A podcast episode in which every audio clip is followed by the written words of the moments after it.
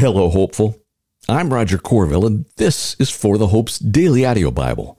Here, we read through the scriptures conversationally, talk about the truth claims of Christianity, and learn to fall more in love with Jesus and the people in His world.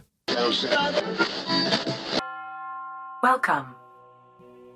Becoming a member of God's family initiates a lifelong building program. Like just as buildings are under construction to improve in appearance as they near completion, so too should the behavior and attitudes of you and me, believers, should improve as we get nearer our eternal reward. And my friends, if there's a message today, it's that this spiritual growth is fueled by an appreciation of God's grace. And I am glad for that because I need it. I hope you do too. Uh, and welcome to today's slice of our journey through the Bible in a year, reading through every word of God's revelation of Himself and considering our own life and work stories in light of that. Hey, my friends, just one little piece of family business. Would you share the podcast with someone? Uh, and if you do, would you point them to the website forthehope.org? And that will guide them to the various places where they can hear the podcast, whether that's Apple or Google or Spotify or iHeart or wherever 43,000 other places you can get it. But uh, if if you share, thank you, and uh, really appreciate you um, honoring and uh, and being a partner in building in that way. So, turning to our New Testament segment, we heard yesterday Peter explain that the character of God uh, has a high cost associated with our own redemption. And the high cost of redemption uh, and God's character were incentives for us to produce holiness in in ourselves and in in community and each other. Right? He also demanded, in a sense, that holiness show itself in earnest love for others and in a sense of forsaking all malicious attitudes. So, becoming a member of God's family, as I kicked off today, uh, is part of what initiates this lifelong building program. So, if there's a message for today, it's that spiritual growth is fueled by an appreciation of His grace because of what we need. And today we kick off Second Peter or First Peter chapter two, which starts with a therefore. All of this. So now, based on all of that, therefore, and here we go. Therefore, rid yourselves of all malice, all deceit, hypocrisy, envy, and all slander. Like newborn infants, desire the pure milk of the word, so that by it you may grow up into your salvation, if you have tasted that the Lord is good. As you come to Him, a living stone, rejected by people but chosen and honored by God, you yourselves, as living stones, a spiritual house, are being built to be a holy priesthood to offer spiritual sacrifices acceptable to God through Jesus Christ. And then he's going to pause it. He's going to quote some Old Testament scripture to prove his point. I got to pause right here, my friends, because he just used kind of a really wonky sentence, at least the way it translates into English. But this is really powerful. You got to hear this. As you come to him, come to Jesus, who is the living stone. And then he writes this little aside. This living stone was rejected by people, but chosen and honored by God. As you come to him, the living stone, you yourselves as living stones, a spiritual house, meaning you are the spiritual house, he's just assuming that here, are being built to be a holy priesthood, to offer spiritual sacrifices to God through Jesus Christ. Did you catch that? You are the priesthood. There is no Levites and Aaronic priests and Levites now. And honestly, this priesthood of all believers is really obvious here in 1 Peter chapter 2, which is why something like the Roman Catholic priests have to be the mediators still, to me, is I, I just don't even know how they justify that. Well, I do in terms of arguing their theology, but it's wrong. I'll just say it. Doesn't mean there aren't Roman Catholics that you know who are your friends who love Jesus and probably don't think about it in a theological sense, but you are the priesthood. And it's you that, in the context of your life, offers spiritual ex- sacrifices acceptable to God through Jesus Christ as your high priest. It says it right here in Scripture. Continuing. For it stands in Scripture See, I lay a stone in Zion, a chosen and honored cornerstone, and the one who believes in him will never be put to shame. So honor will come to you who believe, but for the unbelieving, more Old Testament quote here, for the unbelieving, the stone that the builders rejected, this one has become the cornerstone, and a stone to stumble over, and a rock to trip over. They stumble because they disobey the word. They were destined for this. But you, but you are a chosen race, a royal priesthood, a holy nation, a people for his possession, so that you may proclaim the praises of the one who called you out of darkness and into his marvelous light. Once you were not a people, but now you are God's people. You had not received mercy, but now you have received mercy. Dear friends, I urge you as strangers and exiles to abstain from sinful desires that wage war against the soul. Conduct yourselves honorably among the Gentiles, so that when they slander you as evildoers, they will observe your good works and will glorify God on the day he visits. Submit to every human authority because of the Lord whether to the emperor as the supreme authority or to governors as those sent out by him to punish those who do what is evil and to praise those who do what is good. For it is God's will that you silence the ignorance of foolish people by doing good. Submit as free people, not using your freedom as a cover up for evil, but as God's slaves honor everyone, love the brothers and sisters, fear God, and honor the emperor. Household slaves, submit to your masters with all reverence, not only to the good and gentle ones, but, but also to the cruel. For it brings favor if, because of a consciousness of God, someone endures grief from suffering unjustly. For what credit is there if you if when you do wrong and are beaten, you endure it? But when you do what is good and suffer, if you endure it, this brings favor with God. For you are called to this because Christ also suffered for you, leaving you an example that, that you should follow in his steps. He did not commit sin, and no deceit was found in his mouth. When he was insulted, he did not insult in return. When he suffered, he did not threaten, but he entrusted himself to the one who judges justly. He himself bore our sins in his body on the tree so that, having died to sins, we might live for righteousness. By his wounds you have been healed. For you were like sheep going astray, but you have now returned to the shepherd and overseer of your souls. In the same way, wives, submit to your own husbands, so that, even if some disobey the word, they may be won over without a word by the way their wives live when they observe your pure, reverent lives. And don't let your beauty consist only of outward things like elaborate hairstyles and wearing gold jewelry or fine clothes, but rather what is inside the heart, the imperishable quality of a gentle and quiet spirit, which is of great worth in God's sight.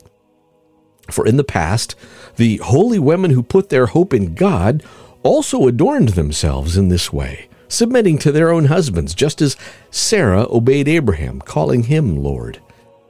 You have become her children when you do what is good and do not fear any intimidation. Husbands, in the same way, live with your wives in an understanding way, as with a weaker partner, showing them honor as co heirs of the grace of life, so that your prayers will not be hindered.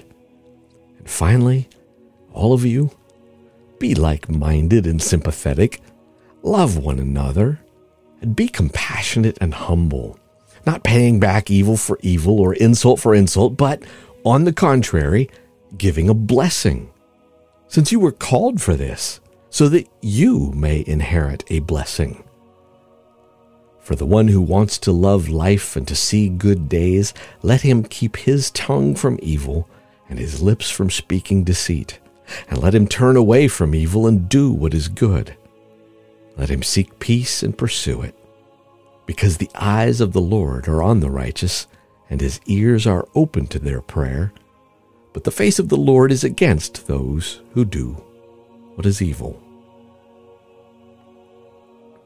All right, my friends, that that gets us up actually all the way through verse 12 of chapter 3 and it just kind of all goes together so i just kept on going but notice um, a little bit back peter suggests three reasons why christians must discipline their lives right first we're foreigners to this pagan environment and not adjusted to it second if christians yield to the flesh they would wage war or wage battle against their best selves. And third, self discipline and obedience had a wholesome influence on unbelievers. And I think that's a pretty critical message that we, I don't know, we could write a whole book about. What's the message today? Spiritual growth is fueled by an appreciation of God's grace. All right, turning back to our Old Testament segment, one again longish kind of chapter, and um, I'm going to share uh, something from a commentary here, which points out this. If we were looking at kind of the big picture, this list of camping places is unexpected at this point in Numbers. And the question is, what is its function? Why is it here? Well, it comes straight after the threat posed by the settlement in Transjordan that we read about yesterday, across the Jordan, the Gadites and Reubenites and the half tribe of Manasseh, when it seemed that some of these tribes might not have uh, wanted to enter the promised land. Further, this is the only part of the book of Numbers that is explicitly said to be written by Moses, uh, and most of the book is said to have been given to Moses by God, but only this is said to have been recorded by him. It is therefore, or it therefore serves as Moses' testimony of what God has done for Israel during his lifetime. And here's why I'm giving you this lengthy intro on this, because what's the message that we just heard in Peter? Spiritual growth is fueled by an appreciation of what? God's grace. And here's Moses going, hey, what what, what's what's the story here? Numbers chapter 33.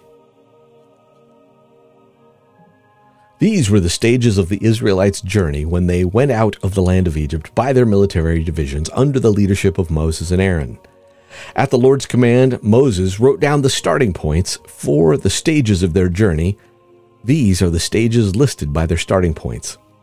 They traveled from Ramses in the first month on the first day of the 15th, on the first day of the month, and on the day after the Passover, the Israelites went out defiantly in sight of all the Egyptians. Meanwhile, the Egyptians were burying every firstborn male the Lord had struck down among them, for the Lord had just executed judgment against their gods. The Israelites traveled from Ramses and camped at Succoth. Pause. Remember, my friends, the people that are receiving this message here are the ones who may have heard these stories from their parents and grandparents, but their parents and grandparents aren't alive anymore, right? This is this is Moses going, "Hey, here is who you are based on what God has done for you." Okay? Continuing. They traveled from Succoth and camped at Etham, which is on the edge of the wilderness. They traveled from Etham and turned back at Pi Hahiroth, which faces Baal Zephon, and they camped at Migdol.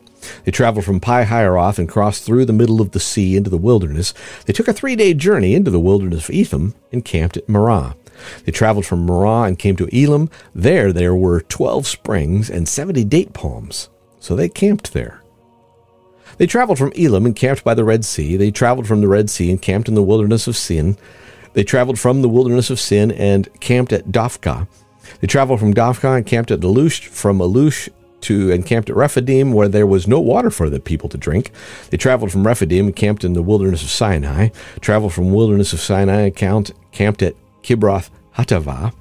From there to Hazeroth, from there to Rithmah, from there to Rimmon Perez, from there to Libnah, from there to Rissah, from there to Kehelhalath, Kehelathah, Got it? Kehelathah, from there to Mount Shepher, from Mount Shepher to Haradah, from there to Makheloth, Makheloth to Tahath, to Terah, to Mithkah, to Hashmonah, to Moseroth, to Bene Jaakan, to Hor Haggidad, Haggidgad, to Jothbah, to Abronah, to Ezion Geber, to uh, from traveled from Ezion Geber and camped in the wilderness of Zin, that is Kadesh, traveled from Kadesh and camped at Mount Hor on the edge of the land of Edom. At the Lord's command, the priest Aaron climbed Mount Hor and died there on the first day of the fifth month in the 40th year after the Israelites went out of the land of Egypt. Aaron was 123 years old when he died on Mount Hor. At that time, the Canaanite king of Arad, who lived in the Negev in the land of Canaan, heard the Israelites were coming. I'm just going to pause and say this commentary points out that Moses here is pointing out that Aaron died in the wilderness, and that would have been a reminder it's because of his sin, which is also going to be true for Moses himself. They traveled from Mount Hor to Zalmonah to Punon to Obah, camped, uh, traveled from Oboth and camped at Iye Abarim on the border of Moab. From there to Dibon Gad to Almon Diblathaim to the place in the Abarim range facing Nebo. They traveled from the Abarim range and camped on the plains of Moab by the Jordan across from Jericho. They camped by the Jordan from Beth Jeshimoth to the Acacia Meadow on the plains of Moab. There we go. Continuing. The Lord spoke to Moses in the plains of Moab by the Jordan across from Jericho Tell the Israelites, when you cross the Jordan into the land of Canaan, you must drive out all the inhabitants of the land before you, destroy all their stone images and cast images, and demolish all their high places. Pause. What's he telling them to do? Drive all the sin out of your life. If we were going to put that in contemporary language, right? We're supposed to keep on growing. Keep on growing means it's not perfect the moment we accept the Lord and we're we might be going to heaven the moment we accept the Lord but we're probably not clean. Drive out the inhabitants of the land before you, destroy all their stone images and cast images, and dis- demolish all their high places. Continuing. You are to take possession of the land and settle in it, because I have given you the land to possess. You are to receive the land as an inheritance by lot according to your clans. Inherit Increase the inheritance for a large clan and decrease it for a small one. Whatever place the lot indicates for someone will be his. You will receive an inheritance according to your ancestral tribes, but if you don't drive out the inhabitants of the land before you, those you will uh, that, that you allow to remain will become barbs for your eyes and thorns for your sides. They will harass you in the land where you live, and what I had planned to do to them, I will do to you my friends. What is uh, how do we how do we what principle do we take away from there? If you don't drive out all the sin in your life with my help, I've already given it to you. That sin that you allowed to remain will become barbs for your eyes and thorns for your sides. Mm-hmm. That is Numbers chapter 33 with a little bit of commentary. We're going to close her up with some more of Proverbs chapter 19 picking up in verse 22, which I think even begins with uh, something consistent with today's theme. Spiritual growth is fueled by an appreciation of God's grace. Here we go. What is desirable in a person is his fidelity. Better to be a poor person than a liar. The fear of the Lord leads to life. One will sleep at night without danger. The slacker buries his hand in the bowl, he doesn't even bring it back to his mouth. Strike a mocker, and the inexperienced learn a lesson. Rebuke the discerning, and he gains knowledge. And that gets us up through verse 25. Let me just pray. Lord God, uh, Lord, we want that spiritual growth. We want to experience your presence and your, your grace and your peace. Lord, give us a full orbed appreciation of your grace. Lord, help help us to not just know it in our heads, but to us to experience it at the depths of, of our very being, where only the Holy Spirit, Lord, can can respond with in a way that sometimes is deeper than our own words.